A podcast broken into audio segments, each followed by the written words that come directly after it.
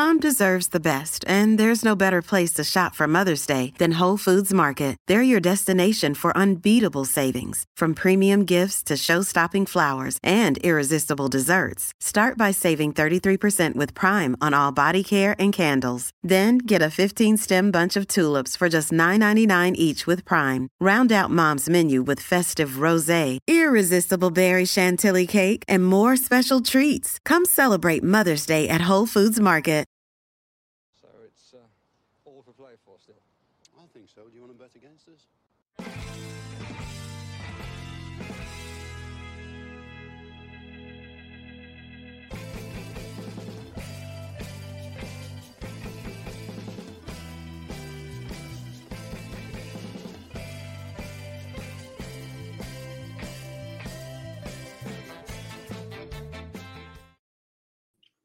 Hey everybody, and welcome to For the Love of Paul McGrath podcast. Today I want to come on and I want to have a quick chat about something that has come across the newswire recently. It's to do with financial fair play. Uh, it was recently reported in in, um, uh, in lots of newspapers, lots of media that there was going to be financial fair play changes coming. So what I wanted to do was take a look at what actually is in place now for financial fair play and the potential changes that are coming due to the relaxations, the proposed relaxations of financial fair play. So um, without further ado, what I'm going to do is I'm going to slink into the background and make financial fair play my big guest for today. So what I wanted to do firstly was take a look at what is financial fair play? So the definition of financial fair play is uh, that it was established to prevent professional football clubs spending more than they earn in the pursuit of success, and in doing so, getting into financial problems which might threaten their long-term survival. So this was something that was brought that was brought to task by UEFA, and it was wrapped up in a little bow to with the idea of saving clubs that's what it was. The smaller clubs would be saved from themselves from overspending in the pursuit of success and in doing so getting into financial problems. But was that what it was really about? I'm sure it was, and the best intentions uh, were within this plan. But there has been lots of rumors and murmurings that there may have been a bit of a lobbying group around financial fair play.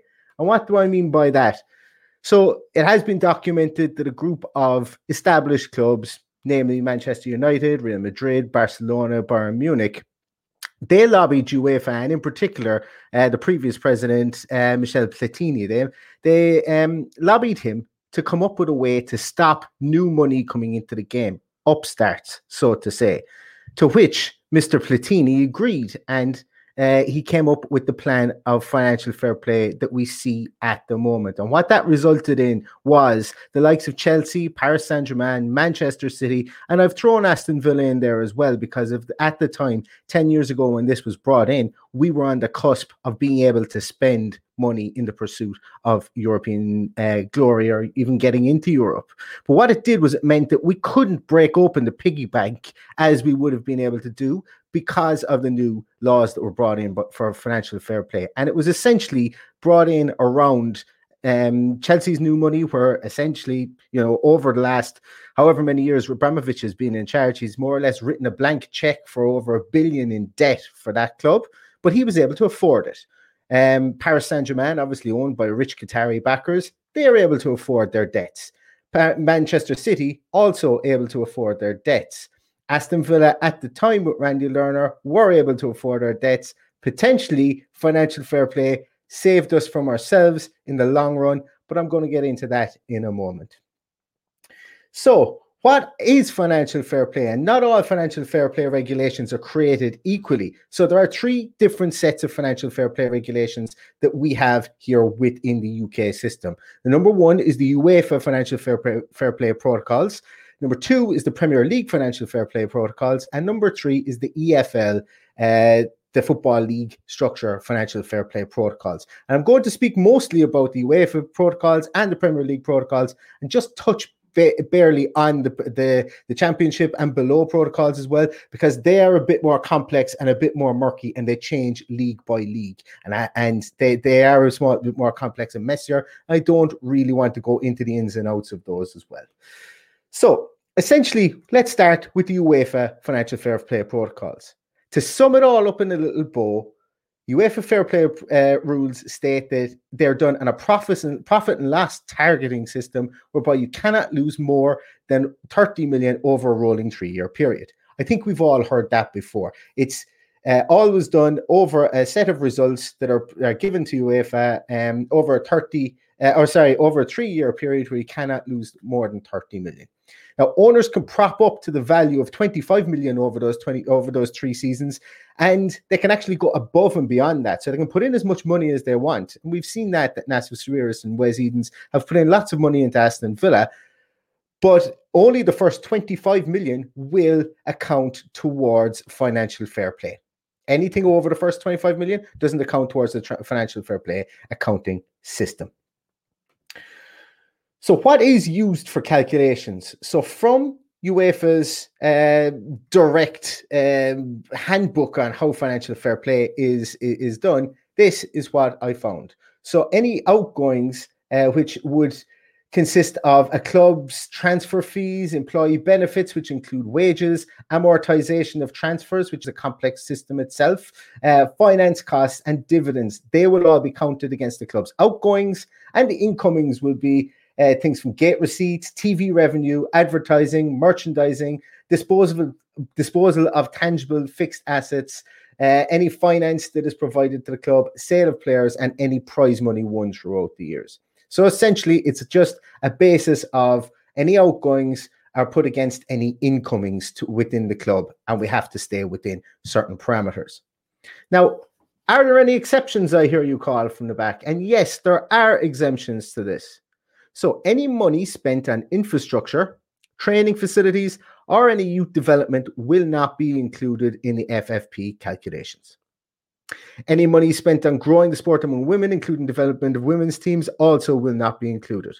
And we can see that Aston Villa have spent a lot of money in these two areas. Talking about Aston Villa, last year we had a pretty big investment in youth, bringing in youth players from around the continent brought in obviously as well a youth structure, new head of youth development, new youth coaches, and so on.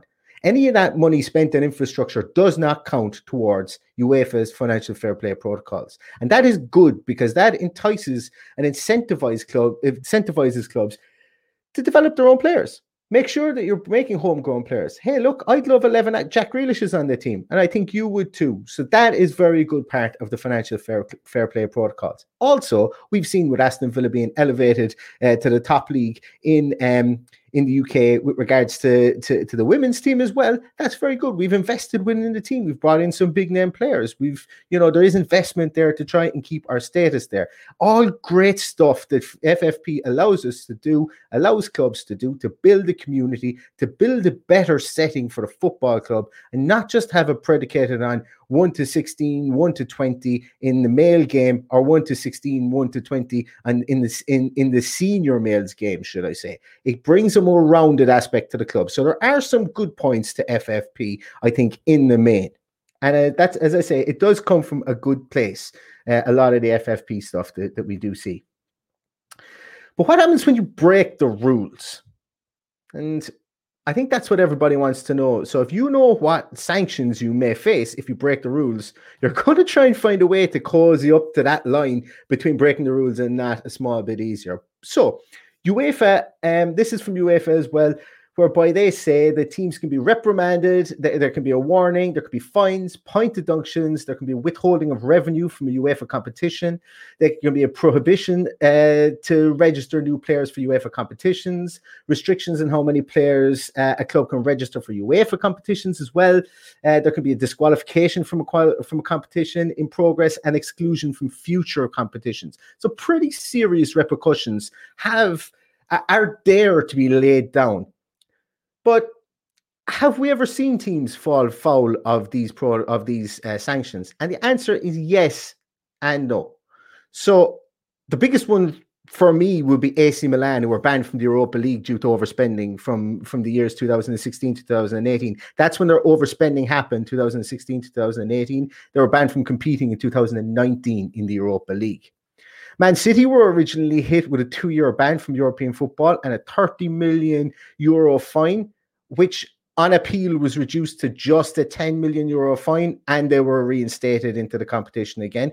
Bit of uh, clamor around that as to why that happened. There was no real massive explanation as to why it was overturned and appealed but it was overturned and appealed. And for me it's a bit silly because they originally fell foul of financial regulations and then the sanction was to charge them more money so I thought that FFP was supposed to stop clubs from unnecessarily spending money.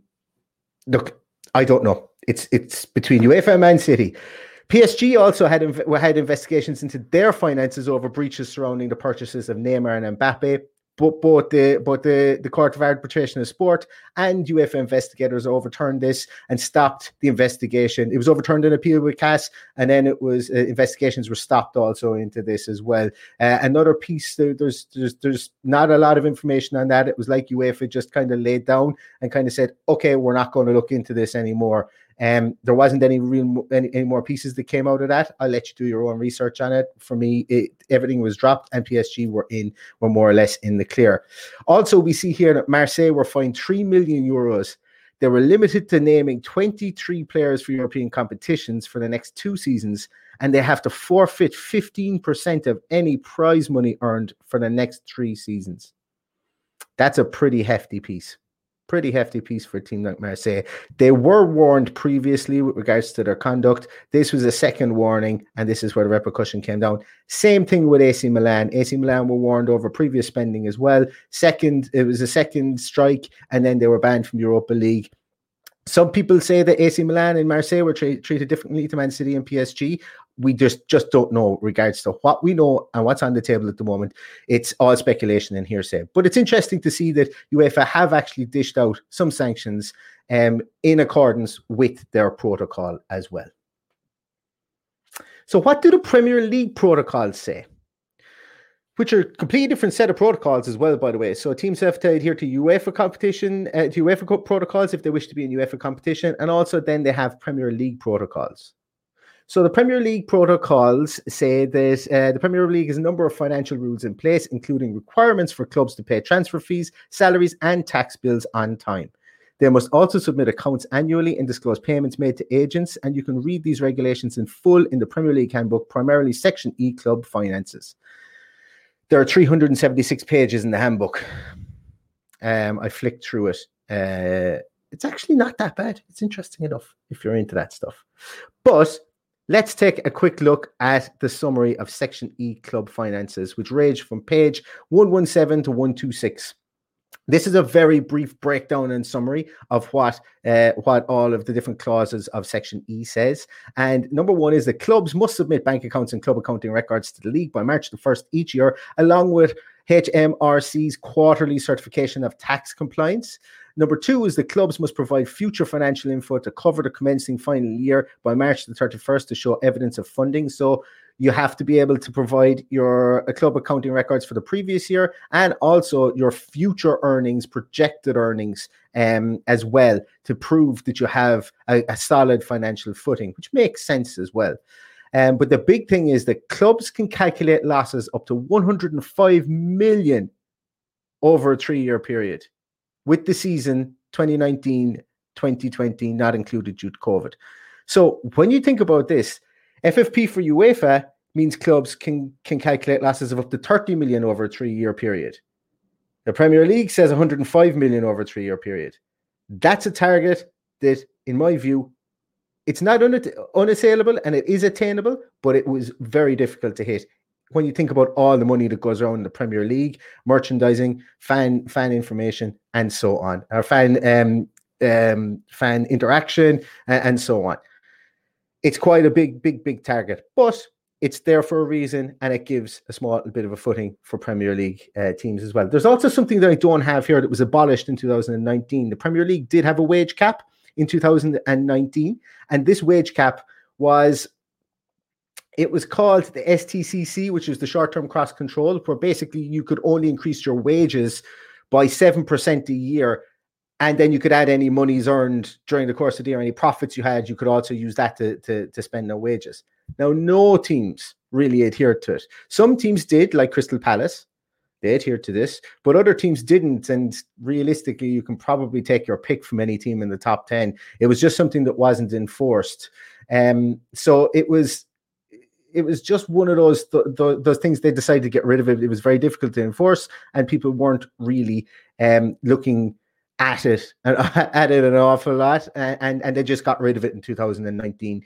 Um, so they didn't even do any. There wasn't any fanfare about getting rid of it or anything, but they did get rid of the of the um the wage cap in the Premier League. To be honest with you, I didn't even know it was really there. Um, so there wasn't an awful lot made out of it uh, at the time.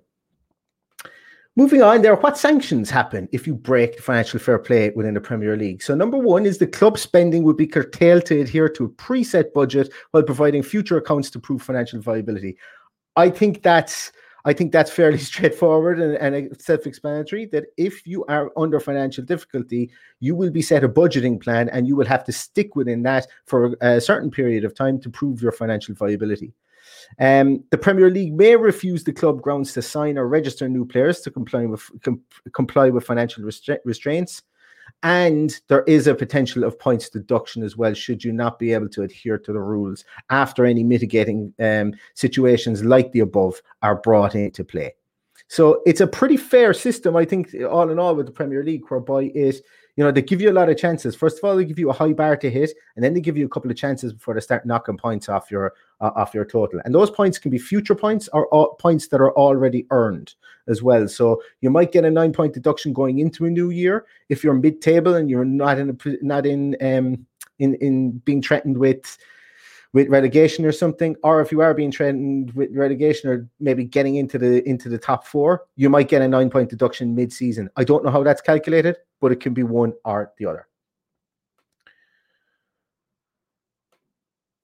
So let's just take a little look at the, the EFL financial fair play summary. So I'm not going to go into too much detail with this, but this is the third and the final piece of the, the jigsaw with financial fair play. You can lose up to 39 million over three years, but this is only for the championship. So it doesn't equate to League One or League Two. And you can also have different rules if you've been relegated from the Premier League due to parachute payments, etc., etc. QPR have fallen victim of this before. Um, they settled for 42 million pounds in 2018, and they faced the transfer embargo in the January 2019 transfer window. And this was in relation to spending during the promotion year in 2014 under Tony Fernandes. They spent a lot of money. There was irregularities. They overspent, and it came back to bite them in 2018 after all investigations were done and that was done by the EFL that was done by the by the football league as opposed to the Premier League. But they overspent to get promoted to the Premier League. They had some difficulties in the Premier League. They came back down again and uh, they were hit with this massive massive fine. Birmingham had a 9 point deduction as well because they were paying 202 pounds for uh they were paying 202 pounds in wages for every 100 pounds uh, that they that they recouped back in incomings. That is not the way I would like to run a club. But we all know that Birmingham had nine points deducted at that time. That's why they were almost spending double the amount in wages as they had incomings coming into the club, which to me is is is mind blowing. But as I say, there's countless other pieces in there. You know, we all know that Bury Football Club went to the wall. There's some really strange rules there. I know that Bill Kenwright tried to give them a million pounds to help them stay afloat. The EFL knocked that in the head and said it wasn't going to be allowed because uh, Bill Kenwright was still a director with, with Everton. It would have been seen as a conflict of interest. So they let a club go to the wall as opposed to having somebody bail them out. And fair play to Bill Kenwright you know, a lot of Everton fans might have might have talked about him penny pinching, but that was a real honourable thing to do to try and save a club. You know, some some owners, the financial fair play in the lower leagues, maybe it isn't looked at as, as best as it could. Um, some owners tend to kind of get sick of running the club and then they flog it off for a pound and they've got massive debts, as we saw with Bolton, who nearly went to the wall. We nearly went to the wall as well. We were a couple of hours away from it, and thankfully, we've got some really good owners who have the, the deep pockets to be able to to bring us out of the mire as well. So these reported changes to financial fair play. Um, so what we've heard so far is the Gazzetta dello Sport have been the ones that broke it yesterday, uh, and it was broken in other places as well. And that basically Andrea Traverso, the director of financial operations within UEFA, um, has come out and said that we need to change the rules. The rules need to be changed, need to be relaxed due to COVID reasons, um, not having anybody in the stadiums and so on.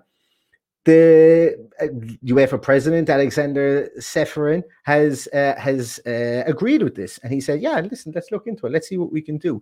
The hyperbolic statements that were coming out recently were, "It's going to be abolished. It's just going to be free gratis for everybody." That isn't the case both people have said UEFA have come out and they've said that the new regulations will be there will be new regulations. They may not be as relaxed as previously. It may be over a longer period. It may be over a five-year period or so on. But some of the of the the, the nuggets that have come out from from Gazzetta dello Sport have been that the new regulations could also see an introduction of a salary cap to be uh, disguised as a luxury tax to ensure compliance with European regulations. Now, that's going to be a real interesting one. I'd say if anybody wants to get in on the ground floor of that one, maybe look at how the NBA do their salary cap with regards to luxury taxes and stuff like that. It may hold some uh, some merit towards that. For me, I don't know. I would really wait to see what the story is there as well. And also, going back to our AC Milan or Marseille or Manchester City or, or Paris Saint Germain sanctions, sp- sanctions will likely come down on the sporting side of things. So that they are sorry, they will be um, reduced. The sporting ones would be reduced, should I say, in favor of greater economic sanctions. So I mentioned that Ma- Manchester City had a fine, whereas AC Milan were banned from European competition. So what it looks like in future is that the banning of, of European of uh, being able to, to to play in European competitions would be less and less, and it would be more economic sanctions, and that would be standardized a small bit more, which takes out you know the conversations of why did Team X get this sanction, why did Team Y get this sanction. So what is this likely to mean for us? Well, for Aston Villa, hopefully, should we see any of these relaxing, uh, any of the relaxing of these, we should see that our our owners who have shown great, great, great stability financially, great ability to be able to pump money into the team, we should be able to keep some of our great stars, such as Ollie Watkins, John McGinn of the bicycle fame. Um, Jack Grealish, Emi Martinez, and Tyrone Mings. And then what you would be hoping is that if we can keep those players, add to them, keep them happy, then hopefully we will see some trophies in come with that as we would be in a good position to spend due to the fact that we have very viable owners. And that would be something that i would be looking to uh, i would be keeping my fingers crossed when the financial fair play information does come out. So hopefully this this video has given you a good insight of what financial fair play is at the moment what potential changes are going to happen what finan- that the fact that there isn't just one financial fair play set of rules that you need to adhere to. There's actually two or three if you're a relegation threatened, threatened team. And uh, hopefully this has enlightened you some way on that plight. If you like this video, please give it a like on, on YouTube. Please subscribe also on YouTube. It will really, really help us. You know, you can find me on at Love McGrath Pod. You can find my co-host Paddy on at Villa Paddy. And uh, we will be back with some more audio pods as well. We'll also be doing some features like this on YouTube. If you guys really like what I've done here and you'd like me to see to do this on other topics, please, please, please let me know in the comments. I'd only be too delighted to do some videos like this. But thanks so much to everybody for your support. I really, really appreciate everything you do for the podcast and for now this YouTube channel. And, uh, you know, all that's left to say until the next time is up the villa.